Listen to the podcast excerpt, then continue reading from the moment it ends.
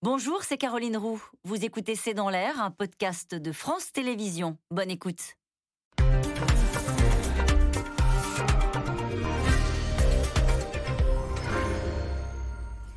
Bonsoir à toutes et à tous. Nous attendons vos questions SMS, Internet et réseaux sociaux pour alimenter notre discussion, Joe Biden fait un pas de plus. Après avoir qualifié la guerre menée par les Russes de génocide, le président américain annonce la livraison d'armes lourdes à l'Ukraine. Drones kamikazes, canons blindés, hélicoptères. Jusqu'à présent, les Occidentaux avaient pris soin de ne pas apparaître comme des co-belligérants. Seuls les équipements défensifs étaient officiellement livrés à l'armée ukrainienne. En Europe, le débat est désormais lancé, mais pour l'instant, seuls les Tchèques ont accédé à la demande de Volodymyr Zelensky. Aujourd'hui, la Russie a accusé l'armée ukrainienne de procéder à des tirs sur son territoire. Moscou qui enregistre la perte d'un navire en mer Noire et qui menace à nouveau de bombarder Kiev. Ukraine, Biden sort l'artillerie lourde, c'est le titre de cette émission. Avec nous pour en parler ce soir, le général Jean-Paul Paloméros, vous êtes ancien chef d'état-major et ancien commandant suprême de la transformation de l'OTAN. Pascal Boniface, vous êtes directeur de l'IRIS, l'Institut de Relations internationales et stratégiques. Je rappelle votre ouvrage 50 idées reçues sur l'état du monde,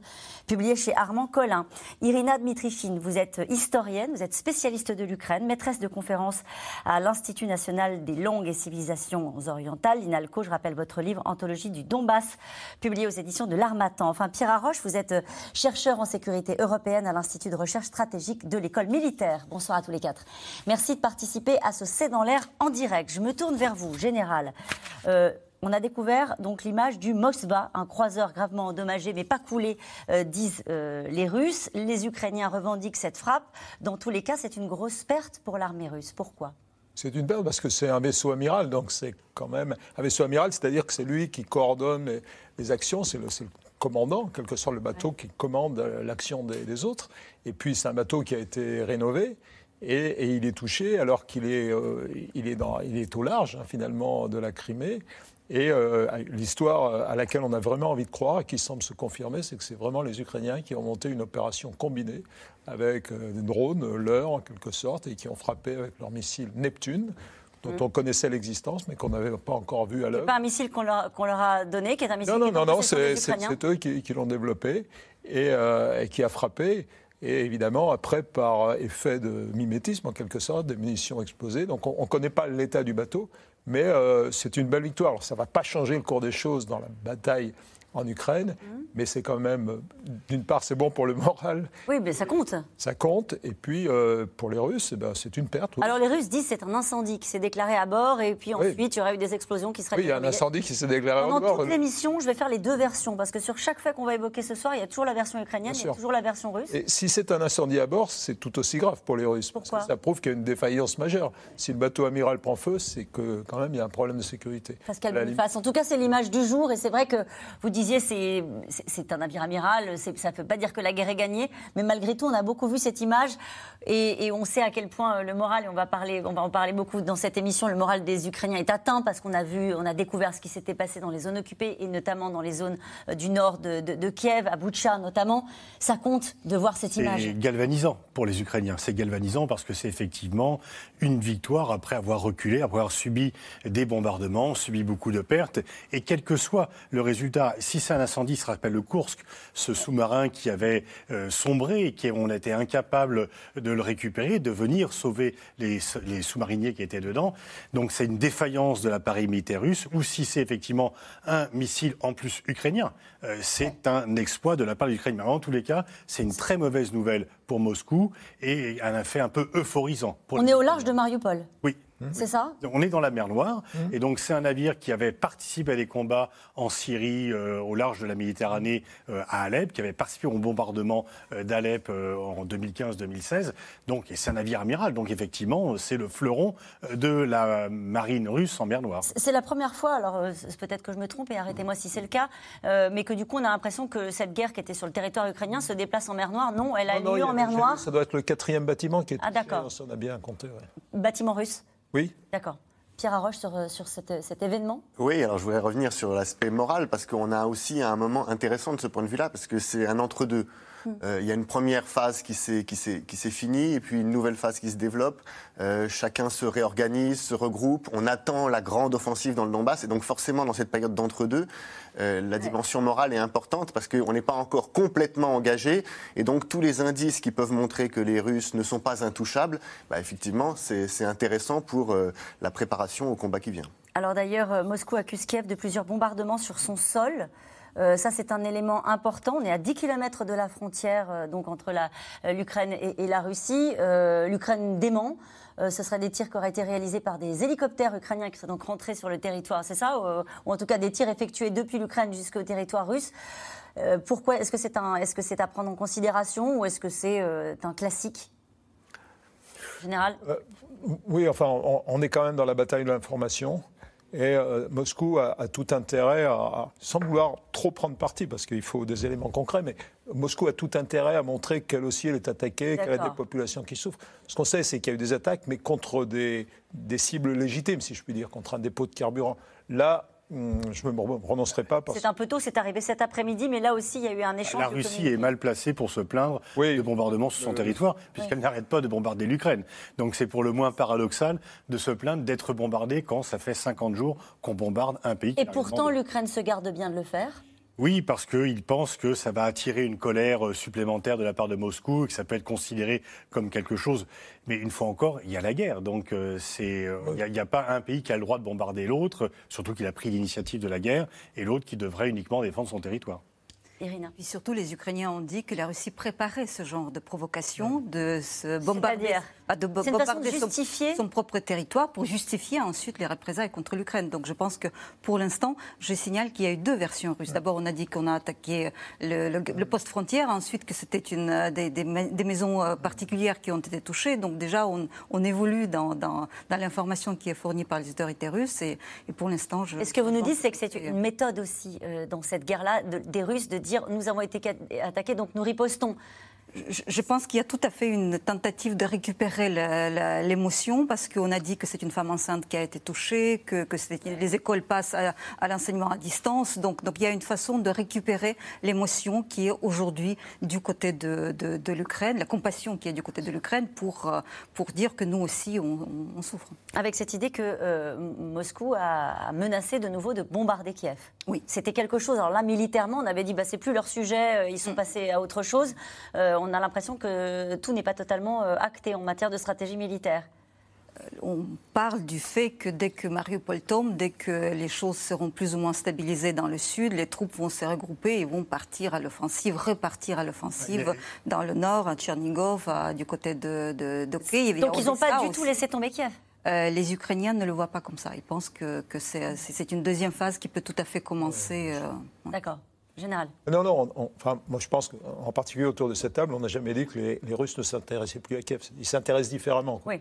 Mais euh, on a dit que les gens qui vous écoutent suivent ça jour après jour. On a dit ils ont retiré leurs troupes du nord, ils vont se concentrer sur le ah, Donbass et sur Mariupol. Ils ne se priveront pas pour frapper là où ils le souhaitent ou s'ils le peuvent, quand ils le souhaiteront. Donc euh, ils laissent planer cette menace qui, en est une, en disant euh, on n'a pas frappé jusqu'à aujourd'hui, mais on va frapper il y, a, un petit peu de wishful thinking, mais il y a aussi euh, une vérité, c'est qu'il faut continuer à faire peser une pression sur le pouvoir politique euh, ukrainien. Mm.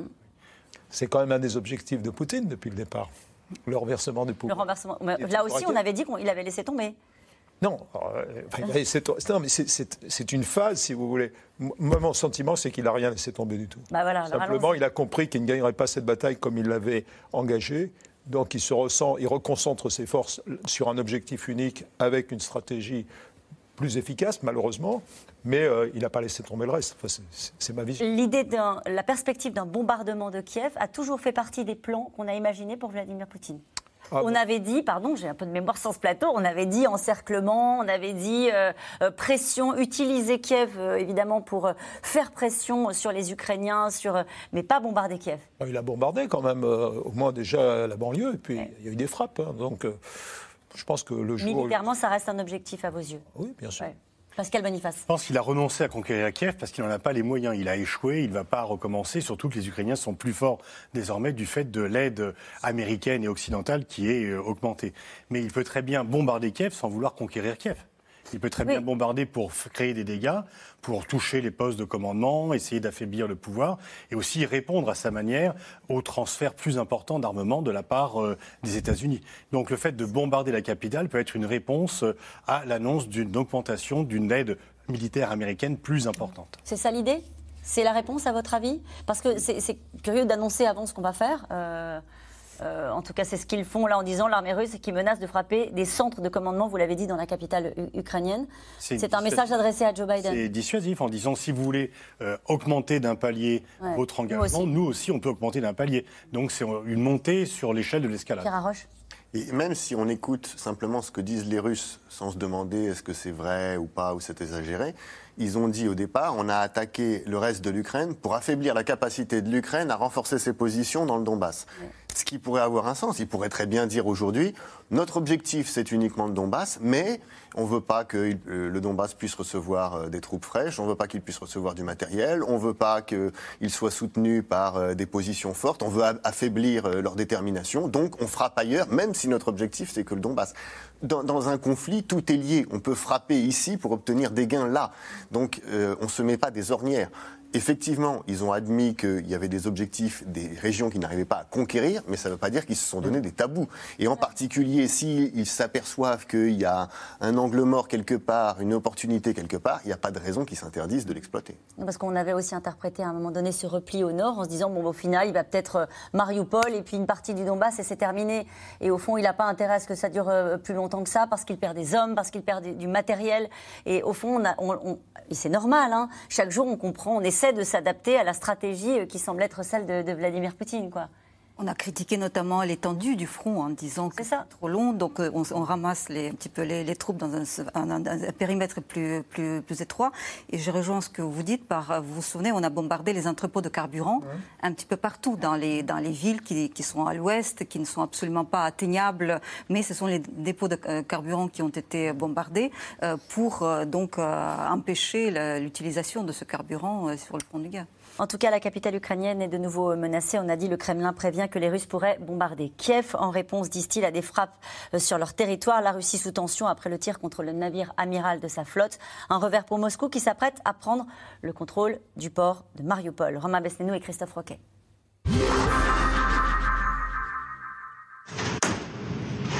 Avec ses 16 lanceurs de missiles et ses armes anti-aériennes, il faisait la fierté du Kremlin. Le Moskva, le navire amiral de la flotte russe, aurait été touché cette nuit par des missiles ukrainiens au large de la mer Noire. Si l'attaque est confirmée, ce serait un revers majeur pour la Russie qui s'apprête à prendre le contrôle du port stratégique de Mariupol, dévasté par les bombes. À l'image de son théâtre, qui n'est plus que ruines et poussière. Partout à l'est du pays, la guerre continue. Ici, à Severodonetsk. On entend les avions et les bombes sans arrêt. À Kharkiv. J'étais au travail quand ma femme m'a appelé pour me dire que notre maison était détruite. À Kiev, nouvelle inquiétude après des menaces de l'état-major russe hier. La capitale pourrait redevenir une cible. Nous voyons des tentatives de sabotage et de frappe de la part des forces ukrainiennes sur des installations en Russie. Si cela continue, nous mènerons des frappes sur les centres de prise de décision ukrainiens, y compris à Kiev. Ce que l'armée russe s'est retenue de faire jusqu'à présent. Près de la capitale, à Boutcha, le bilan est tombé.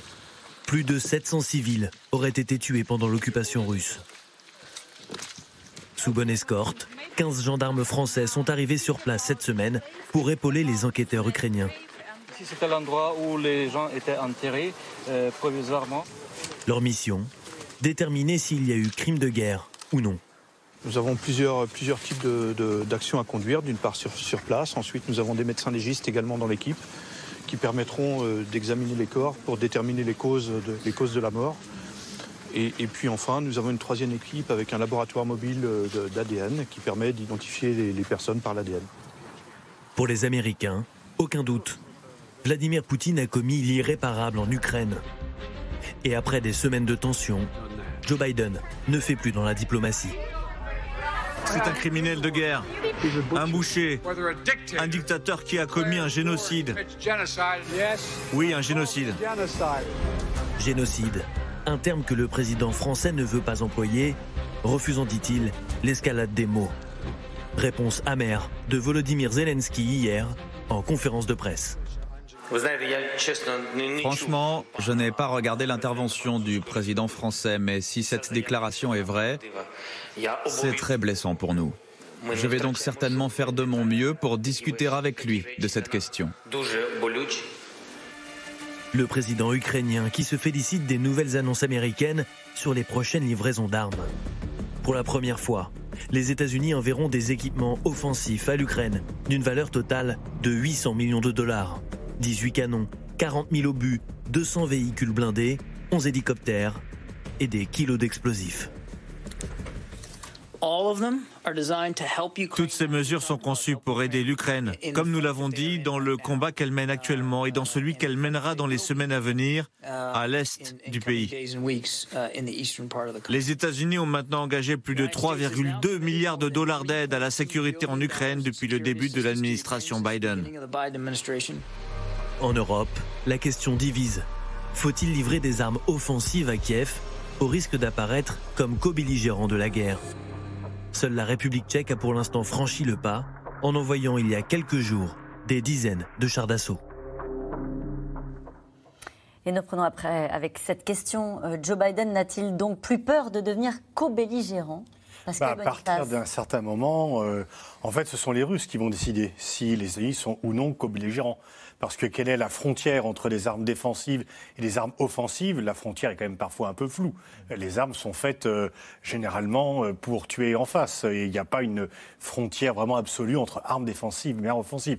Mais là, on voit quand même qu'il y a du matériel beaucoup plus lourd, notamment les hélicoptères qui sont envoyés. Et donc là, effectivement, Poutine, pour l'instant, il y a une fiction qui est de dire on envoie du matériel, il n'y a pas de co-belligérance, cette fiction peut la lâcher. Surtout qu'en plus, là, ce sont des armes qui sont prélevées sur les stocks de l'armée américaine. Mhm. Ce pas des armes qui sortent d'usines, euh, etc., comme on vend du matériel à un pays. Là, c'est quand même des stocks de l'armée américaine qui sont liés directement euh, en Ukraine. Donc là, on peut dire qu'un palier a été franchi dans l'engagement américain, palier qui est demandé depuis longtemps par Zelensky d'ailleurs, et que pour l'instant, les pays de l'OTAN collectivement avaient refusé de franchir. Les Américains étaient tentés de le faire depuis longtemps, là ils le font. pour quelle raison? Bah, parce qu'ils veulent intensifier les combats, ils veulent que la Russie soit euh, vaincue ou soit à genoux plus rapidement. Et cette décision a été prise, on peut dire, quand même avec un minimum de concertation, parce que je ne suis pas sûr que les Français et les Allemands soient d'accord. Mmh, général Jean-Paul Paloméros. Bah, c'est-à-dire que les, les, pays, il y a quand même des, chars qui vont partir, on parle des Allemands aussi, des léopards.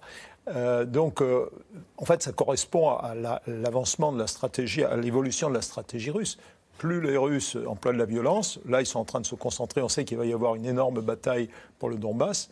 Si vraiment on veut aider l'Ukraine, il faut en passer par là. Et, c'est peut-être un test pour Poutine, mais c'est aussi ce que nous devons aux Ukrainiens. On s'est beaucoup plaint, ils se sont beaucoup plaints qu'on ne faisait pas assez pour eux. Là, il y a effectivement des, armes qui sont extrêmement utiles. Alors, Alors si, on fait, si, on fait le, tour des armes qui sont euh, choisies par les Américains pour envoyer aux Ukrainiens, c'est de l'armement offensif c'est des armements qui, pour faire la guerre, si vous voulez. Il n'y a plus d'offensive, de défensive. Bah oui, on nous expliquait que c'était la règle jusqu'à présent. D'accord, mais euh, quel est le problème aujourd'hui? C'est que les Russes ont un énorme avantage, c'est qu'ils sont capables de porter, de, de, frapper dans la profondeur. Et ça, pour les Ukrainiens, c'est difficile. Ils n'ont pratiquement plus d'aviation pour contrer ça. Leur artillerie n'est pas tout à fait à la hauteur de, évidemment de celle des Russes, qui est considérable. Hein. Donc il faut euh, essayer de les aider avec des moyens de renseignement, des drones, des choses comme ça, des drones efficaces aussi, qui puissent attaquer. Et puis, drones euh, kamikazes, ça s'appelle? Oui, des kamikazes, c'est des drones qui sont pilotés par quelqu'un au sol. Hein. Ils sont kamikazes parce qu'on les envoie sur une cible. Hein. On leur demande rien en drone. Euh, ils ont peut-être de l'intelligence artificielle, mais assez peu. non, il, y a des, obusiers qui permettent de, de tirer à distance avec une grande précision. Maintenant, la question, c'est de savoir s'ils vont pouvoir les amener au bon endroit pour les forces qui sont dans le Donbass, et ça, c'est compliqué. Pourquoi vous en doutez?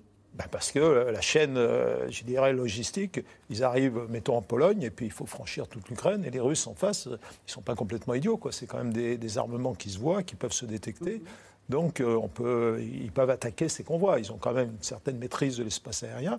Et puis derrière, il y a toute la chaîne logistique. C'est-à-dire le même phénomène que les Russes ont subi sur leur chaîne logistique peut se produire pour les Ukrainiens parce qu'il faut alimenter. Il y a des munitions, il y a du carburant, il y a du, maintien en condition. Vous êtes d'accord avec ce qui vient d'être dit sur le fait qu'on a franchi une étape ben, On a franchi une étape pour répondre au défi qui est posé par Poutine.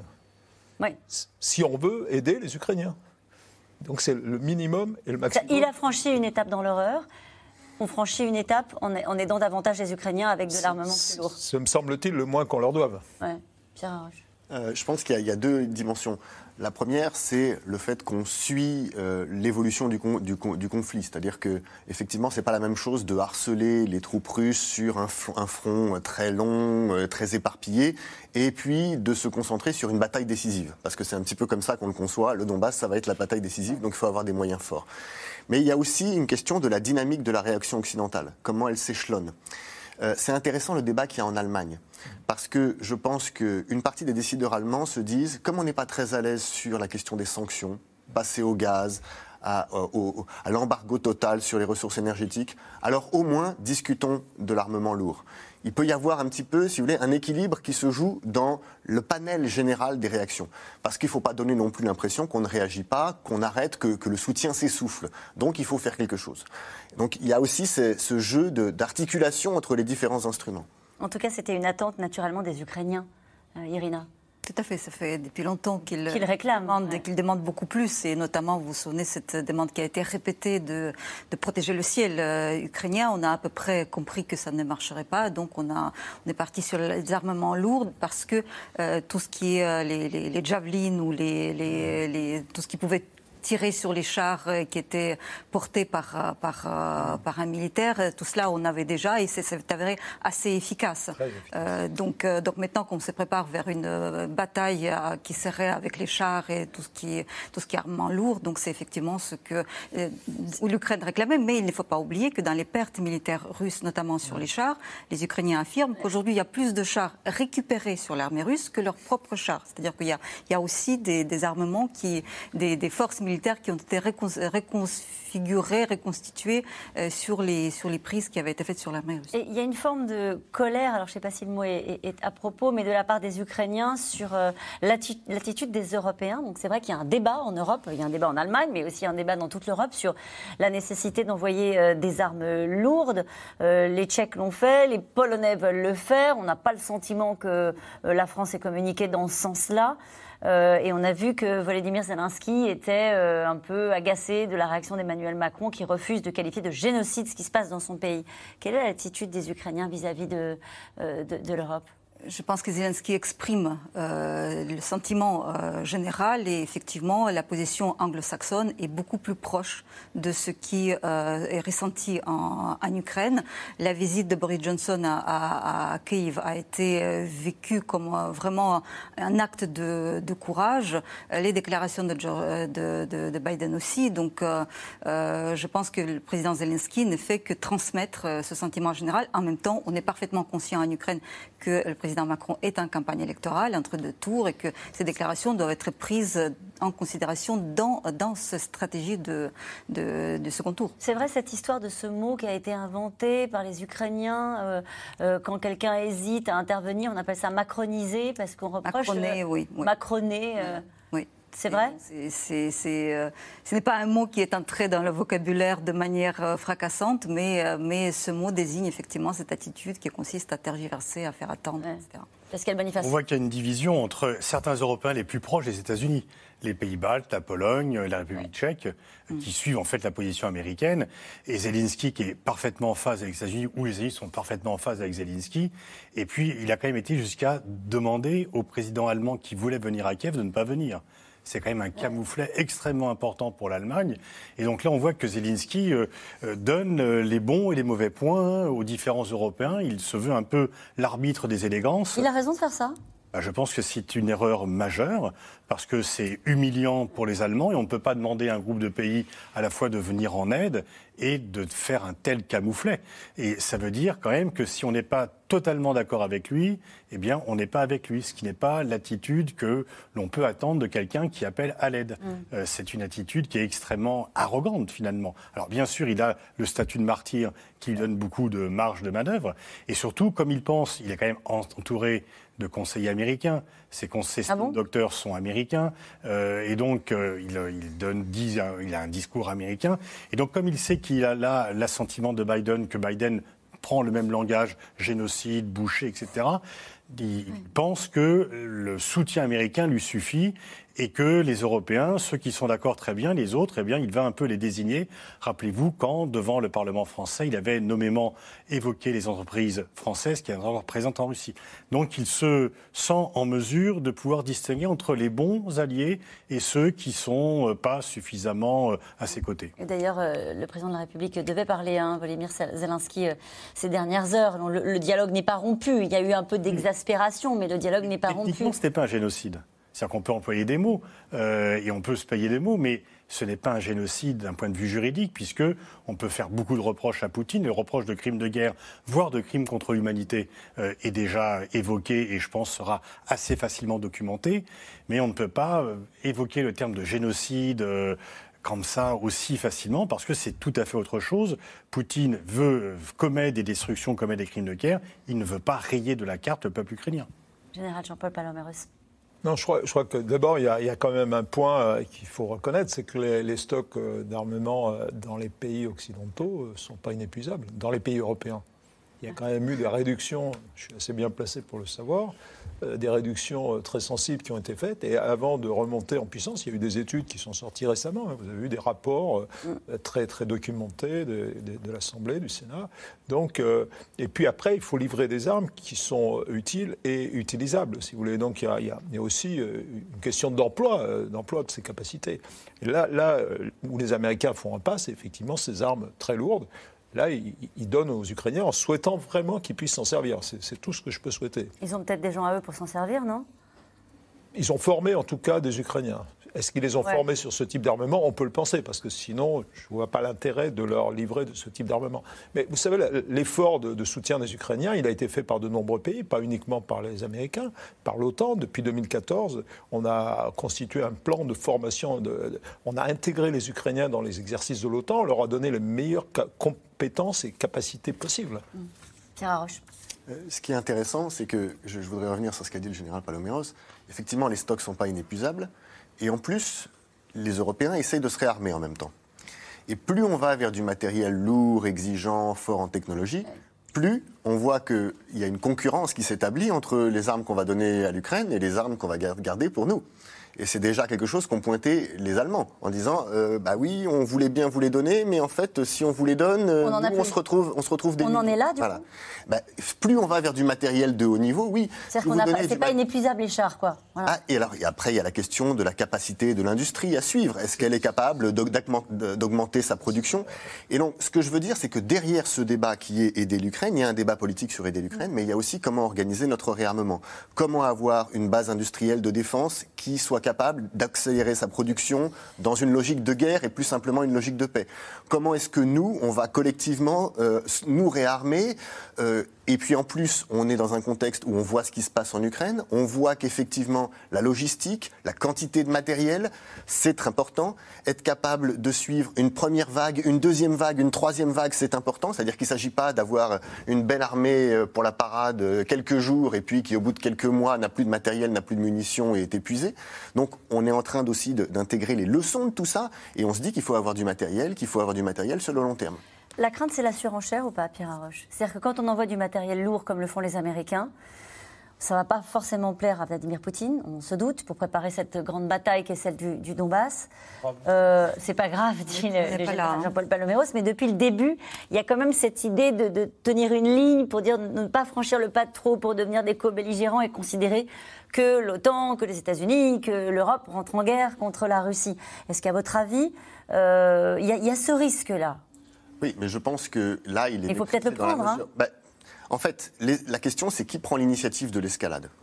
Si vous rentrez dans un conflit direct, que vous attaquez la Russie directement en tant que OTAN ou en tant que puissance occidentale ou en tant que puissance nucléaire, là, effectivement, vous êtes dans une escalade parce qu'on passe d'un conflit localisé à un conflit général européen. En revanche, donner des armes pour que les Ukrainiens se défendent dans une guerre qu'ils n'ont pas provoquée, qu'ils n'ont pas lancée, dont l'initiative revient à la Russie, ça n'est pas l'escalade, c'est suivre la Russie dans sa logique. Et ça, je pense même à l'inverse, que si on commençait à se cacher derrière des mots et, à ne pas le faire, on donnerait aux Russes l'idée que finalement il, faut, il faut foncer parce que parce que parce qu'on parce qu'on n'est pas capable de on n'a pas le courage de suivre et de, et de défendre les Ukrainiens. Irina quoi qu'il arrive, va se dire, c'est Poutine qui décidera. Est-ce qu'on a passé le, nouveau cap? Est-ce qu'il y a une, raison pour lui d'aller plus loin? Et pour l'instant, toutes les précautions oratoires qui avaient été prises n'ont pas mené à grand-chose. Donc, euh, C'est-à-dire que ce qu'on n'a pas essayé, c'est le vrai rapport de force militaire, c'est ça que vous voulez dire? Peut-être on essaie de, l'éviter, mais on voit bien qu'on a de moins en moins de marge de, manœuvre. C'est intéressant ce que vous dites, parce que c'est vrai que depuis quelques jours, euh, une dizaine de jours, on ne parle plus tellement des sanctions. Alors il y a eu le débat sur l'embargo, euh, sur le gaz, et puis on voit bien que ça divise les Européens. Et on est repassé à un volet militaire euh, sur la réponse à adresser à Vladimir Poutine. Je pense que c'est aussi une question de temps, parce que les sanctions mettent du temps à, à agir, alors que l'urgence, c'est maintenant. Donc, euh, donc probablement, on, part au plus, au plus pressé. Euh, je voudrais juste revenir sur la visite de, de, M. Steinmeier. Euh, c'était quand même la visite qui a été faite dans le cadre de la visite des trois responsables des pays baltes et de la, de la Pologne.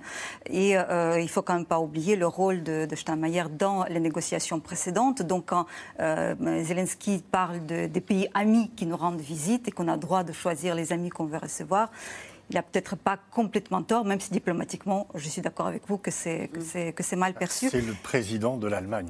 Je, comprends, je comprends, mais euh, le, apparemment les Ukrainiens n'ont pas vraiment invité. Enfin, il y, a, quand même vu, bah, la réaction des Allemands, c'est la, la, vérité quand même, c'est qu'ils ont demandé au président de la République fédérale allemande de ne pas venir alors qu'il voulait venir. Mm. Voilà, mais il n'y a pas eu d'invitation de la part de l'Ukraine au départ de, de, venir. Mais bon, ça, c'est détail.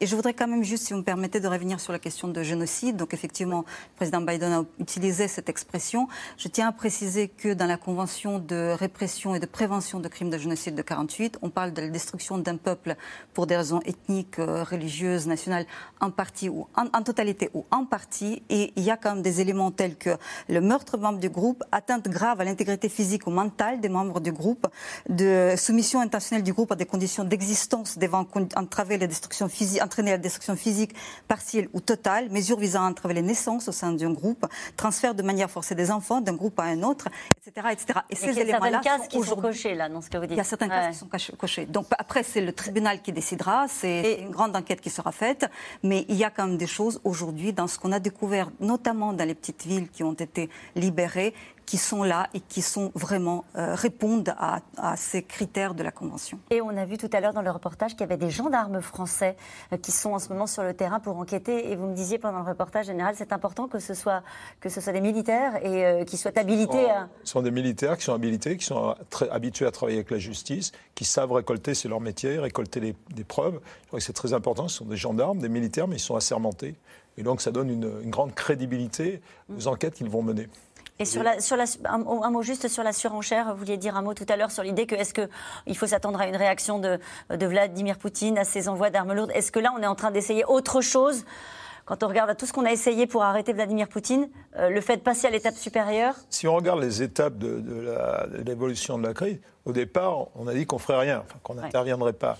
Euh, il est temps quand même qu'on mette nos actes et nos paroles en phase et qu'on soutienne l'Ukraine à la hauteur de ce qu'on peut faire. C'est, comme je le dis souvent, le minimum et le maximum. On est sur la corde raide.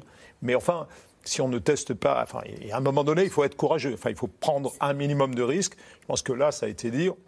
On n'est pas co-belligérants. Et pourquoi pas? Moi, c'est ça que je ne comprends pas. Pourquoi est-ce qu'on n'est pas devenu. Les États-Unis ne sont pas devenus co-belligérants en envoyant des armes comme ça? Ça, c'est du. En fait, c'est du vocabulaire. Ça veut dire qu'on n'a pas envoyé de troupes et donc il n'y a pas de soldats des pays occidentaux qui, euh, qui risquent leur vie euh, sur, sur, ce, sur ce théâtre. C'est ça. Et donc, euh, aucun politique aujourd'hui occidental n'aura assumé cette responsabilité-là et ne pourra donner un argument à Poutine pour contre-attaquer contre un des pays de l'OTAN. C'est un corridor de 65 km qui donne des sueurs froides, je parle sous votre contrôle, aux experts militaires de l'OTAN. La zone qui relie l'enclave russe de Kaliningrad à la Biélorussie est un talon d'Achille de l'Alliance Atlantique. Car si les Russes en prenaient le contrôle, les trois États baltes seraient tout simplement coupés de l'Europe. Reportage Théo Manval et Pierre Dehorn. C'est une bande de terre et de forêt parcourue de petites routes dans la campagne lituanienne. Une centaine de kilomètres du nord au sud qui préoccupe les généraux de l'OTAN. D'un côté, l'enclave russe de Kaliningrad et ses bases militaires. De l'autre, la Biélorussie alliée de Moscou, où stationnent plusieurs milliers de soldats russes. Une éventuelle annexion couperait l'OTAN en deux, isolant les pays baltes du reste de l'Alliance. Et ces derniers mois, la tension monte. Les hommes du commandant Beloroukinas gardent la frontière avec la Biélorussie, où cette clôture est en cours d'installation. On a déjà bâti 17 km, rien que sur cette section. Un chantier censé empêcher le passage de migrants clandestins. Ce n'est en vérité plus le principal souci du commandant. Des exercices militaires russes ont eu lieu récemment de l'autre côté de la frontière et l'atmosphère aussi a changé. Avant, on avait une ligne téléphonique avec nos homologues biélorusses pour échanger des informations. On faisait même des réunions en personne régulièrement ou en cas d'événements particuliers à la frontière. Mais plus maintenant. On n'échange plus du tout d'informations. Une zone désormais sous tension. Plus au nord sur la route, la petite ville de Lasdié, 3600 habitants, qui se prépare déjà à devoir vivre le pire. Ce symbole, le triangle bleu, ça indique aux gens les bâtiments où ils doivent se rendre en cas d'alerte. Ce collège, explique l'adjoint au maire, est l'un des neuf bâtiments de sécurité collective prévus en cas de danger. Mais tout ce que nous pourrons en voir, c'est ce hall d'entrée. Pas question de nous laisser filmer les abris souterrains. Je ne peux vous montrer que là où les gens vont arriver. L'endroit où on les cachera, non, ça reste secret, désolé.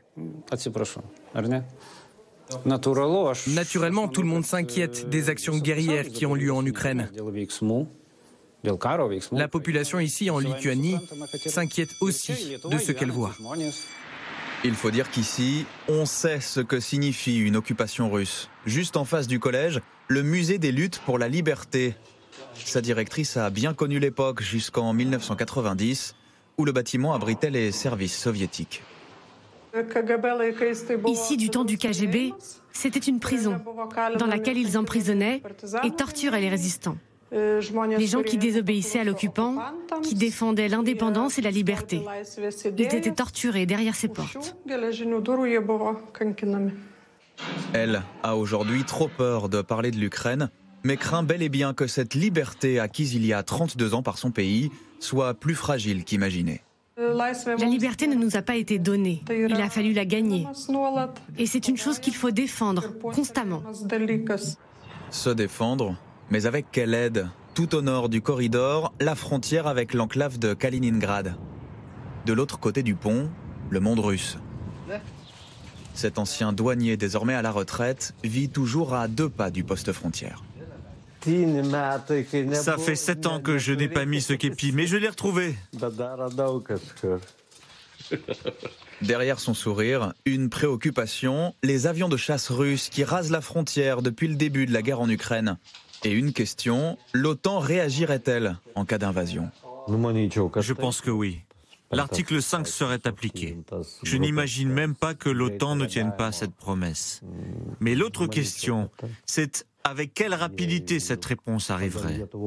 Vu la taille de la Lituanie, ça ne prendrait pas plus de trois heures aux Russes pour envahir le pays avec la vitesse de leurs tanks. Une menace qui ne l'empêche pas d'afficher son soutien au peuple ukrainien, pendant qu'au-dessus du fleuve qui trace la frontière, patrouillent les hélicoptères russes. Général, votre réaction à ce, reportage, euh, la question qu'il posait, que se passerait-il si la Russie envahissait la Lituanie? Est-ce que l'OTAN interviendrait? Il s'interroge. Bah, oui, bah, la, réponse est, oui, et il faut, il faut certainement pas en douter. C'est tout le sens de, l'engagement de l'OTAN, de la transformation de l'OTAN, que j'ai l'honneur de commander, c'est de donner à, l'Alliance justement les moyens de, la crédibilité. par exemple, aujourd'hui, ce jour, en ce moment, on a des avions français qui assurent la, sécurité, la souveraineté de l'espace des, territoires baltes. Et c'est une rotation entre les différentes forces aériennes de l'OTAN sachant que les pays baltes n'ont pas les moyens de le faire eux-mêmes. C'est ça la solidarité de l'Alliance. Et ils, sont, euh, ils veillent sur la frontière. Ils regardent en permanence ce qui s'y passe et ils sont prêts à Parce qu'il y a une inquiétude. Mais non, oui, enfin c'est depuis 2004, 2005, euh, parce que c'est normal que on assure la souveraineté d'un territoire. Mais l'affaire du corridor, il vient euh, du fait qu'on a accédé à la demande russe au moment de la dissolution de l'Union soviétique de conserver un accès à la mer Baltique et on, mais dans une autre euh, logique. C'était la, euh, la pacification, on, était, on discutait euh, entre gens responsables pour assurer la paix et la sécurité en Europe. Et, là, maintenant, on se retrouve effectivement avec une enclave à Kaliningrad où Poutine a déployé des missiles nucléaires et une Biélorussie où il ne mm. va pas tarder à déployer des missiles nucléaires puisqu'il a fait changer la constitution biélorusse pour le permettre. Mm. Il pourrait avoir intérêt à prendre possession de ce corridor. Bah, là, c'est un acte de. C'est plus de la belligérance, c'est un acte offensif, agressif. Donc l'OTAN répondra. Hmm. Sur, ce, corridor de 62 km. je vous assure que l'OTAN a un œil très vigilant sur ce corridor. Pierre Roche. Euh, je pense que l'analyse du, douanier, elle est très juste. C'est-à-dire qu'il dit effectivement l'OTAN interviendrait, et c'est toute la logique d'ailleurs de la dissuasion de l'OTAN, c'est une logique politique. Euh, les, Occidentaux n'ont pas massé des centaines de milliers d'hommes dans les, dans les, pays baltes, mais ils ont fait en sorte d'être tous présents. C'est exactement ça la logique de la Enhanced Forward Presence. On est tous là. Donc ça peut être des petits bataillons de 1500 hommes. Ça veut dire qu'on se sent tous concernés. Et ça veut dire que si on envahit un pays balte, on tue pas simplement des, gens des pays baltes, on tue des Américains, des Français, des Britanniques, etc. Donc ça, c'est la solidarité politique et c'est une dissuasion politique. Ça veut dire vous déclarez la guerre à tout le monde en y allant. Vous ne pouvez pas les isoler. Mais là aussi, il a raison, c'est que ils sont aussi dans une position qui est difficile à défendre. Ils sont coincés entre la mer et des territoires russes. Il faudrait quelques heures pour envahir. Euh, et donc ça veut dire qu'il ne faut pas simplement avoir la dissuasion politique en disant on serait tous là, mais aussi être capable d'aller vite. Et ça, c'est, je parlais tout à l'heure des leçons qu'on peut tirer, etc. Et effectivement, c'est toute la logique de l'OTAN, c'est être capable d'aller vite, mais c'est quelque chose qu'il faut accélérer, c'est-à-dire avoir déjà des éléments sur place, peut-être avoir des, éléments matériels, logistiques, prépositionnés de façon plus importante pour être capable d'être. Ça, Poutine le vivrait comme une agression bah, le, fait qu'on ait du matériel là-bas, bah, je, suis désolé, ça, ça s'appelle de la défense. Avoir du matériel sur place, il peut, peut, interpréter comme il veut, mais dans, la, dans les circonstances actuelles, avoir du matériel. Euh, euh, on a, par exemple, il y avait un, il y avait un accord entre l'OTAN et la Russie hein, qui disait que euh, l'acte fondateur eh Russie-OTAN qui disait qu'on ne devait pas déployer de troupes très importantes. On n'est même pas obligé de déployer des troupes substantielles importantes. On n'est pas en train de dire il faut 300 000 soldats de l'OTAN déployés dans les pays baltes. On est en train de dire simplement que si on doit y aller, il faut être capable, il faut être capable d'être réactif et d'être opérationnel dans les heures et pas simplement genre au bout d'un mois on est là et on commence à se battre. Parce, que, ce sera trop tard, c'est ce qu'on comprenait bah, dire de ce reportage. C'est-à-dire que les Russes pourraient jouer sur le fait accompli en disant en fait là c'est déjà c'est déjà plié. Maintenant discutons d'autre chose. Général. Oui, cette rapidité de réaction, Qu'est-ce qui le permet Pour prendre un dossier d'actualité, c'est la structure de commandement de l'OTAN. Elle est permanente parce qu'elle doit, elle se doit de réagir très vite. C'est pour ça qu'on a une structure de, de commandement. Certains candidats, on pense à Marine Le Pen qui a annoncé hier qu'elle voulait sortir du commandement intégré de l'OTAN. Il faut expliquer pourquoi on est dans cette structure de commandement, parce qu'elle a tout son sens, et encore plus aujourd'hui. Tout peut aller très vite. La structure de commandement, elle doit être permanente, prête et, euh, je veux dire, efficace. Mais elle dit souveraineté nationale, au fond, c'est une décision que prendra la France. Seule puissance nucléaire, elle n'a pas besoin dans le commandement intégré de l'OTAN. Euh, pas la structure de commandement est à dissocier du fait que les pays fournissent les capacités qu'ils veulent bien fournir en toute souveraineté c'est totalement dissocié. Mais le fait qu'on ait une structure de commandement, c'est ce qui assure la crédibilité de l'OTAN. Et regardez les Russes qui n'avaient pas une bonne structure de commandement au début du conflit, ils n'ont pas pu mener une opération. C'est aussi l'accès aux informations Bien sûr. Euh, quand on est dans le commandement intégré euh, de l'OTAN. Est-ce qu'il y a une crainte, euh, on l'a vu dans, ce reportage, des autres pays baltes? Est-ce que vraiment ils, suivent ce bah, qui se passe en Ukraine? L'histoire plaide pour qu'ils aient peur. Et on l'a vu. Ils ont été, effectivement, le pacte Molotov-Ribbentrop, c'est un partage de la Pologne entre Hitler et Staline, et puis les trois pays Sont euh, annexés euh, par l'Union soviétique et ça a duré jusqu'en 91. Donc on peut comprendre qu'ils ont vécu de 40 à 91 contre leur gré en étant des soviétiques. Et donc ça marque. Alors militairement, c'est peut-être facile pour euh, la Russie de prendre ce corridor, mais là, elle attaquerait un pays de l'OTAN. Et autant Biden a dit dès le départ, quoi qu'il se passe en Ukraine, nous n'interviendrons pas militairement.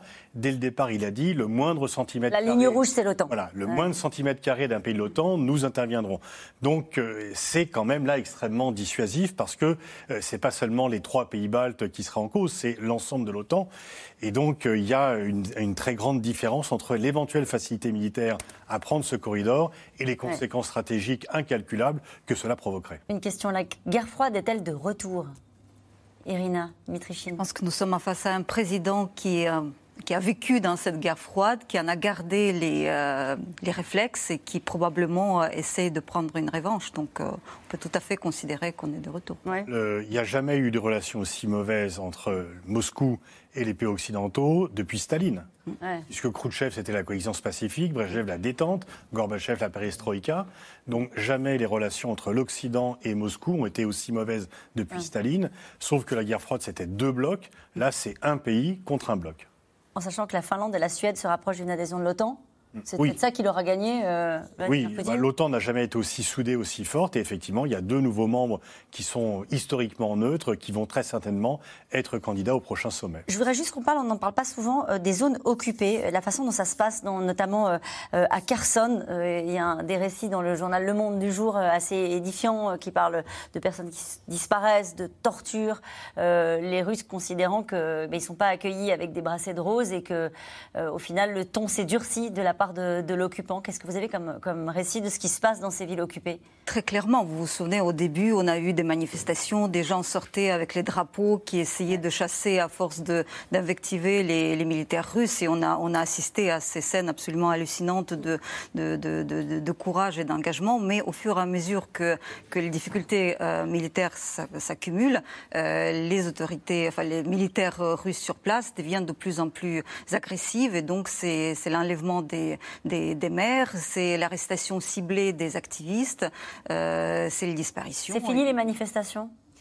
Je n'ai pas vu depuis ces derniers jours, parce que d'abord, ils, ne réagissaient euh, pas vraiment. Ensuite, il y a eu des gaz lacrymogènes. Ensuite, il y a eu des tirs. Donc, donc je crois que sortir aujourd'hui, c'est quand même aussi risquer, sa vie. Sa vie En tout cas, c'est une autre guerre qui se mène euh, à bas bruit, celle conduite notamment par les services de renseignement français contre les espions russes. La semaine dernière, la DGSI a expulsé six d'entre eux qui travaillaient sous couverture diplomatique. Paul-Rémy Barjavel, Laura Rado et Pierre Dehorne.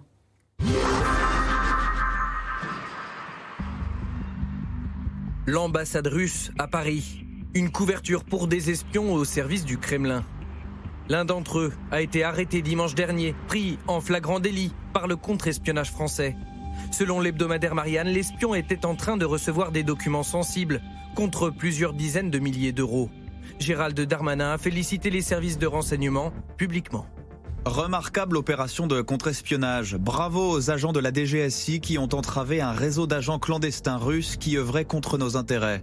Dans l'ombre, la DGSI veille sur nos intérêts fondamentaux. L'opération a permis de démasquer six espions qui travaillaient sous couverture diplomatique.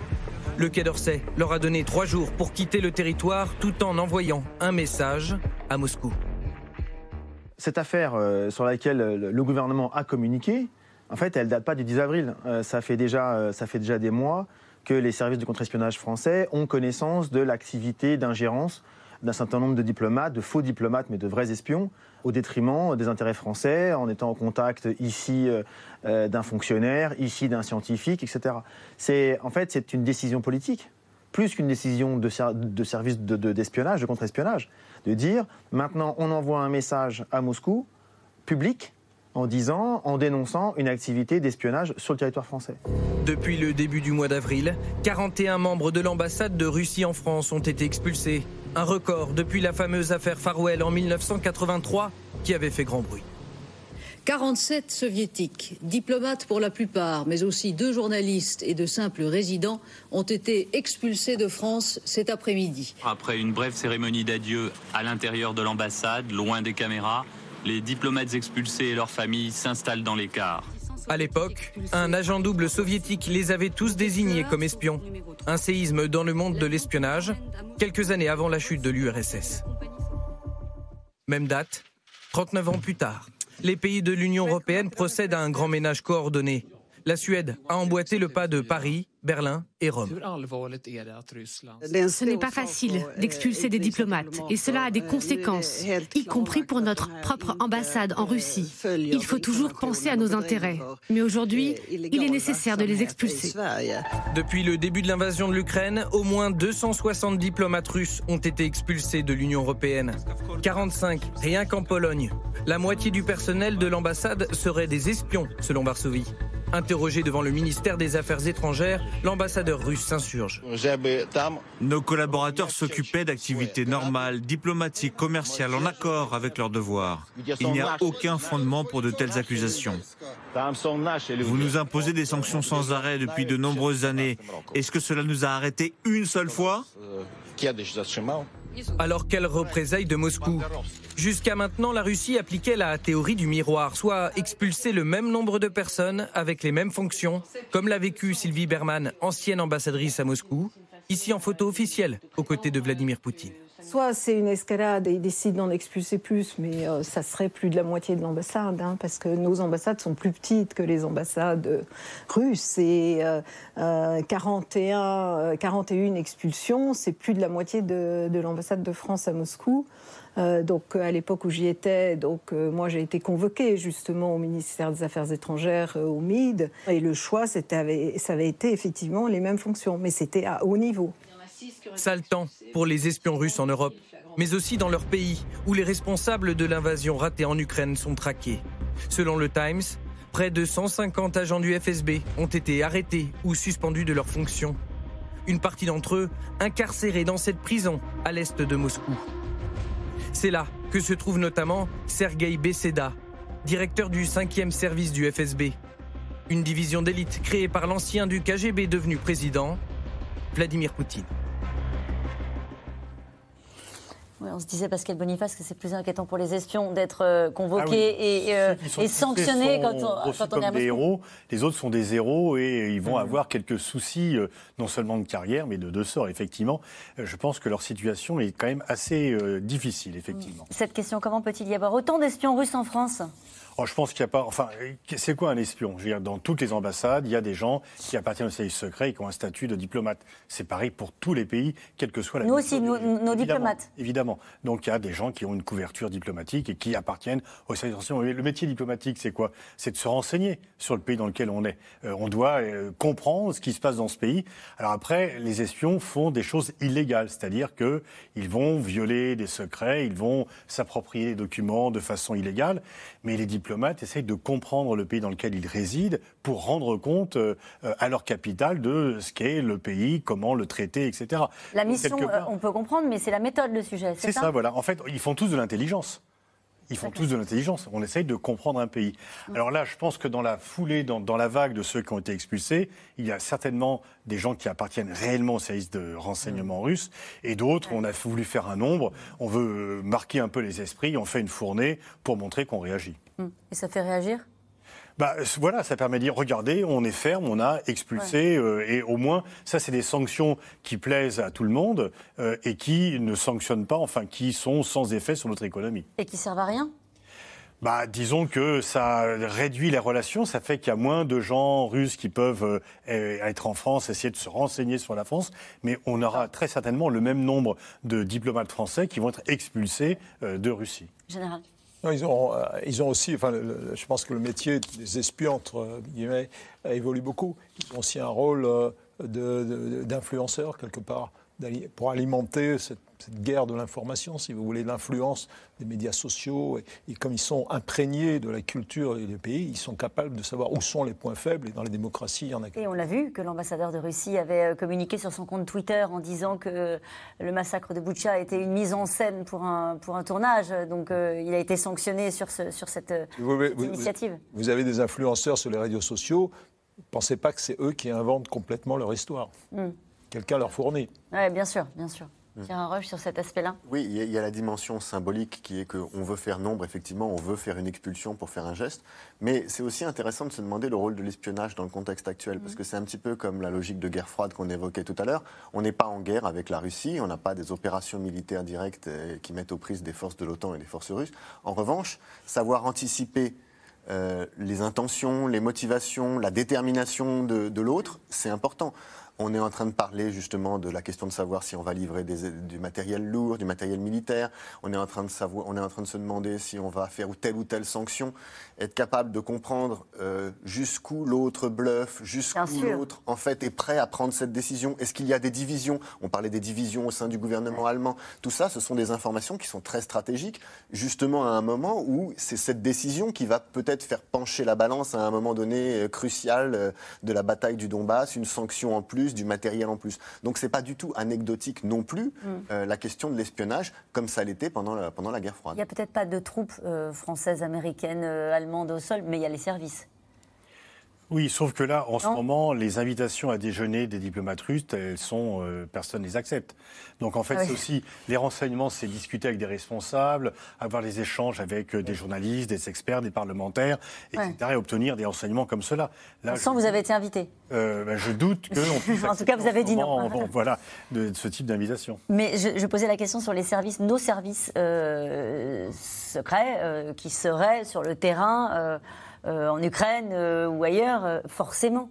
Il n'y a pas de soldats, mais il y a des, agents qui font un travail de renseignement justement pour essayer d'être informés avec nos propres sources. Bien sûr. Bien sûr. Oui, nos services sont secrets, ils doivent le rester. Oui, je me doutais bien que c'est vous qui alliez répondre en général. Allez, j'ai quand même essayé de poser la question.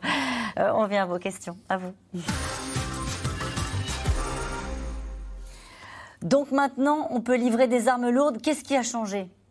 Pierre Arroche bah, ce qui a changé, on l'a dit tout à l'heure, c'est-à-dire qu'effectivement, on est passé dans une nouvelle étape du conflit et que euh, aujourd'hui, s'il s'agit de, si on considère que les moyens, alors en plus, certaines personnes se disent, euh, c'est un peu le dernier effort euh, russe parce qu'ils voudraient en, sortir au moment de, la commémoration de la victoire de la Seconde Guerre mondiale, etc. Donc c'est un peu le moment de la bataille décisive. On a renoncé aux, objectifs secondaires. Maintenant, on va tout miser là-dessus. Donc au moment où on va tout miser, on se dit, là, il y a un effort particulier et particulièrement stratégique à mettre, à mettre dans dans le soutien. Avec ce que vous disiez qui est attendu, c'est la, bataille du, Donbass qui sera décisive. Voilà. Les armes lourdes euh, sont un pas supplémentaire vers l'escalade. Les États-Unis reprennent-ils la main sur l'Union européenne? Clairement. Clairement, puisque ce conflit, ils sont les chefs de l'OTAN, ils sont les responsables de l'OTAN et l'OTAN est unie derrière eux. Donc on a oublié euh, la débâcle de Kaboul. De nouveau, tous les Européens sont euh, en, tour, les Américains, pour dire restez, on va vous acheter des armes, on va augmenter nos dépenses militaires. Donc il y a effectivement un retour. L'Amérique est de retour. Biden l'avait annoncé lorsqu'il a été élu, ça n'a pas été le cas. Ça a été, disons, un peu endommagé par la débâcle de Kaboul. Mais là, c'est un vrai retour de l'Amérique. C'est juste nuancer ça euh, puisqu'on parle de l'Union européenne dans la question, ce qui est quand même intéressant, c'est que l'Union européenne, en tant que telle, paye. Euh, les fournitures d'armes à, l'Ukraine, pour un milliard et demi maintenant. Ça veut dire que l'Union européenne, qu'on n'attendait pas forcément sur un conflit comme ça, c'est un conflit dans lequel qu'on voit essentiellement comme un conflit pour l'OTAN, etc. L'Union européenne, puissance plus économique, civile, mais est devenue un acteur très important et un milliard et demi, un milliard et demi, c'est pas rien du tout. Donc ça, ça, participe aussi de la réflexion de la militarisation de la puissance européenne. Mmh. Euh, puisque Poutine ne peut rien comprendre d'autre qu'une défaite militaire, il faudra bien s'engager à un moment, non? Je crois que l'engagement actuel correspond à, un niveau qui semble acceptable. Enfin, c'est en tout cas c'est ce c'est une partie de poker. Hein. Euh, je ne vois pas euh, les Alliés s'engager au-delà de ce qu'ils font aujourd'hui. Enfin, ils vont continuer à livrer des armes, peut-être d'autres armes. Peut-être que les Européens vont embrayer aussi sur la livraison ah, d'armes. S'ils le, peuvent. S'ils le peuvent. C'est ça la question. C'est pas tellement, à mon avis, la volonté, c'est le, pouvoir. c'est avoir les, avoir, les, le faire. matériels. Les Américains sont dans une autre planète. Ils dépensent 750 milliards de dollars dans leur budget de défense. Euh, ils ont constitué des stocks, si vous voulez. Les seuls Européens qui peuvent le faire ce sont les Français? Bah, les Français, euh, oui, mais ils sont engagés sur de nombreuses opérations depuis de longues années, et donc ça, euh, ça, ça, entame du potentiel, il faut le régénérer, donc c'est pas aussi simple que ça. En fait, même si on le voulait, on n'aurait peut-être pas les moyens de le faire. On pourrait faire des choses sans doute, mais c'est n'est pas sans risque. Hmm. L'Union européenne et les États-Unis pourraient-ils faire de Kaliningrad un enjeu de guerre contre Poutine? Bah, nous n'y avons pas intérêt, puisqu'on a décidé de ne pas rentrer en guerre contre la Russie, mm. même si Kaliningrad est séparé territorialement du reste de la Russie, ça reste un territoire russe. D'ailleurs, euh, Poutine l'a bien montré en mettant des matchs de la Coupe du Monde à Kaliningrad pour bien montrer le lien avec le reste de la Russie. Donc, euh, si on attaque Kaliningrad en disant c'est isolé, on peut le récupérer, ah etc., c'est qu'on on déclare la guerre à la Russie. Et vous nous disiez qu'il y avait des armements nucléaires euh, à Kaliningrad. vraisemblablement, oui. Vraisemblablement. Il, y a, des missiles, en tout cas, qui sont capables de le faire. D'accord. des armes demandées et attendues, les armes demandées et attendues arrivent en Ukraine. Vont-elles vraiment changer le cours des événements? Irina Mitrichine on espère qu'elles arriveront à temps parce que depuis le temps qu'on les, les réclame et, quand les décisions, même quand les décisions sont prises, finalement ça, prend du temps. L'Allemagne a dit qu'elle donnera, mais finalement après il y a, il y a ça d'argiverse. Il faut les acheminer, il faut que les Ukrainiens puissent en, prendre, euh, enfin les, maîtriser euh, suffisamment, même si euh, visiblement on, ne donne que ce qu'ils seraient capables d'utiliser. Ça prend du temps et là visiblement on compte déjà un jour et on se souvient de cette déclaration hein, du président ukrainien qui avait dit euh, Je demande trois choses des avions, des avions, des avions. Euh, les armes ukrainiennes peuvent-elles atteindre des navires militaires russes?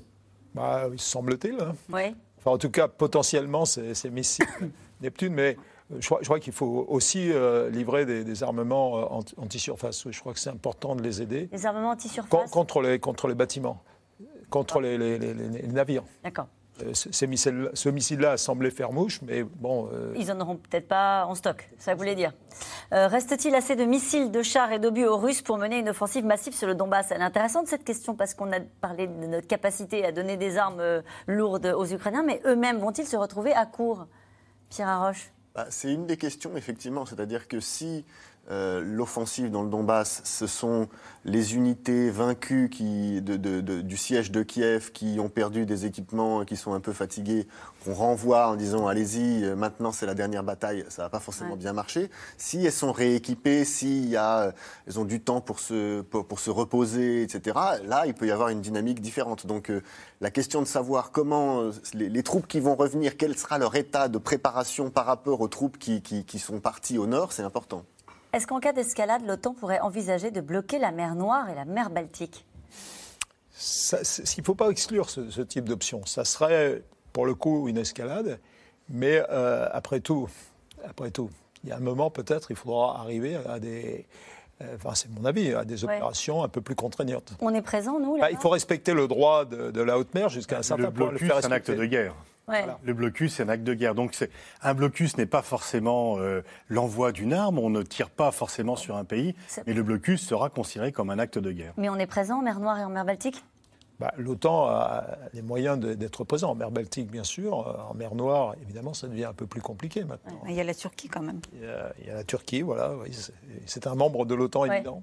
Vrai, euh, certains dirigeants emploient le mot génocide. Qu'est-ce que ça change dans notre attitude vis à -vis de la guerre? Je pense que c'est un, au-delà de la question juridique qu'on a déjà évoquée. Ce qui est important, c'est aussi l'aspect émotionnel, parce que derrière, il y a des opinions publiques qui se demandent quels efforts elles sont prêtes à, euh, faire pour cette guerre. Est-ce qu'elles sont prêtes à couper le gaz? Est-ce qu'elles sont prêtes à accepter une situation plus dangereuse, etc. Et donc, euh, c'est pour ça qu'il y a cette bataille émotionnelle, de dire c'est très très grave ce qui se passe là-bas. Et je pense en particulier à un pays comme l'Allemagne. Parce que je pense que le mot génocide, il résonne particulièrement en Allemagne. Et donc dire en Allemagne, oh, oui, alors on veut garder le gaz parce que ça aurait un coût en termes de points de PIB, mais on finance un génocide, c'est quelque chose qui peut, peser, il peut, qui peut peser sur les Allemands. Donc je pense que là, c'est, d'une certaine manière, le, troisième champ de bataille, c'est le champ de bataille euh, psychologique. C'est dans quelle mesure on, est capable de sensibiliser suffisamment les opinions pour qu'elles soient prêtes à faire les efforts qu'on attend d'elles. Et les efforts, les Américains euh, ont le sentiment qu'ils vont devoir les faire avec une inflation qui a bondi ces derniers temps. Et, peut-être que c'est aussi euh, de la politique intérieure que fait euh, Joe Biden. En... Alors il y a aussi cette façon de se montrer, se montrer particulièrement dur, etc. C'est aussi, c'est aussi ça. Hein, c'est le, le, il dit l'inflation, c'est Poutine. Hein, c'est ce qu'il dit aux Américains. Oui, et puis il répond aussi à Trump qui l'accuse de faiblesse, qu'il a mis en accusation après Kaboul, qu'il a mis en accusation en disant c'est à cause de Biden qui a eu la guerre avec moi, il n'y aurait pas eu de guerre. C'est une façon de se préparer les élections.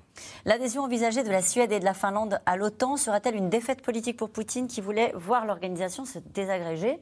La Suède et la Finlande sont à la porte de l'OTAN depuis de nombreuses années. Et d'ailleurs, ce sont des partenaires très avancés, c'est-à-dire qu'ils n'ont qu'à le demander pour accéder à ce statut. ils ont coché toutes les cases en quelque sorte. Ils s'entraînent, on a fait des exercices avec eux, y compris dans le cadre de la défense collective. On sait très bien que ces deux pays-là doivent être protégés et ont un rôle et on va les laisser rentrer Bien sûr. Bien sûr. Ils le demandent. Pourquoi Emmanuel Macron ne s'est-il pas encore rendu à Kiev? Bah, il est en campagne électorale, c'est un peu compliqué de le faire avant le 24 avril. Mhm. Merci à vous tous. C'est la fin de cette émission qui sera rediffusée ce soir à 23h50. Il est l'heure de retrouver Anne-Elisabeth Lemoine, toute l'équipe de C'est à vous. Bonsoir Anne-Elisabeth, au programme ce soir. Bonsoir Caroline. Les récits des survivants de Boutcha accréditent les qualifications de crimes de guerre, voire de crimes contre l'humanité commis par les Russes en Ukraine. Le philosophe Bernard-Henri Lévy était à Boutcha, ville martyre qu'il compare à Oradour-sur-Glane. Il est ce soir notre invité. Et demain, vous retrouvez Axel de Tarlet pour euh, un nouveau C'est dans l'air. Et puis, quand vous voulez écouter euh, C'est dans l'air, vous savez, vous pouvez le faire quand vous voulez en podcast. Allez, belle soirée sur France 5.